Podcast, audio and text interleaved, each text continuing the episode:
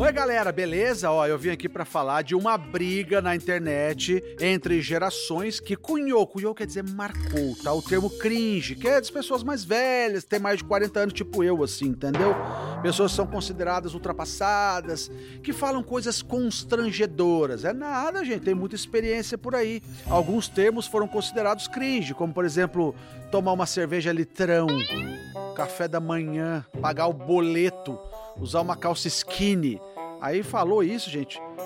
Estamos velhos, passamos do tempo, mas não, tem muita coisa legal para vocês. E é isso que a gente vai mostrar. É a primeira temporada do Pod Cringe, o podcast original do Domingo Espetacular que você vai poder acompanhar nas nossas plataformas digitais, no Play Plus e no R7. Eu espero vocês.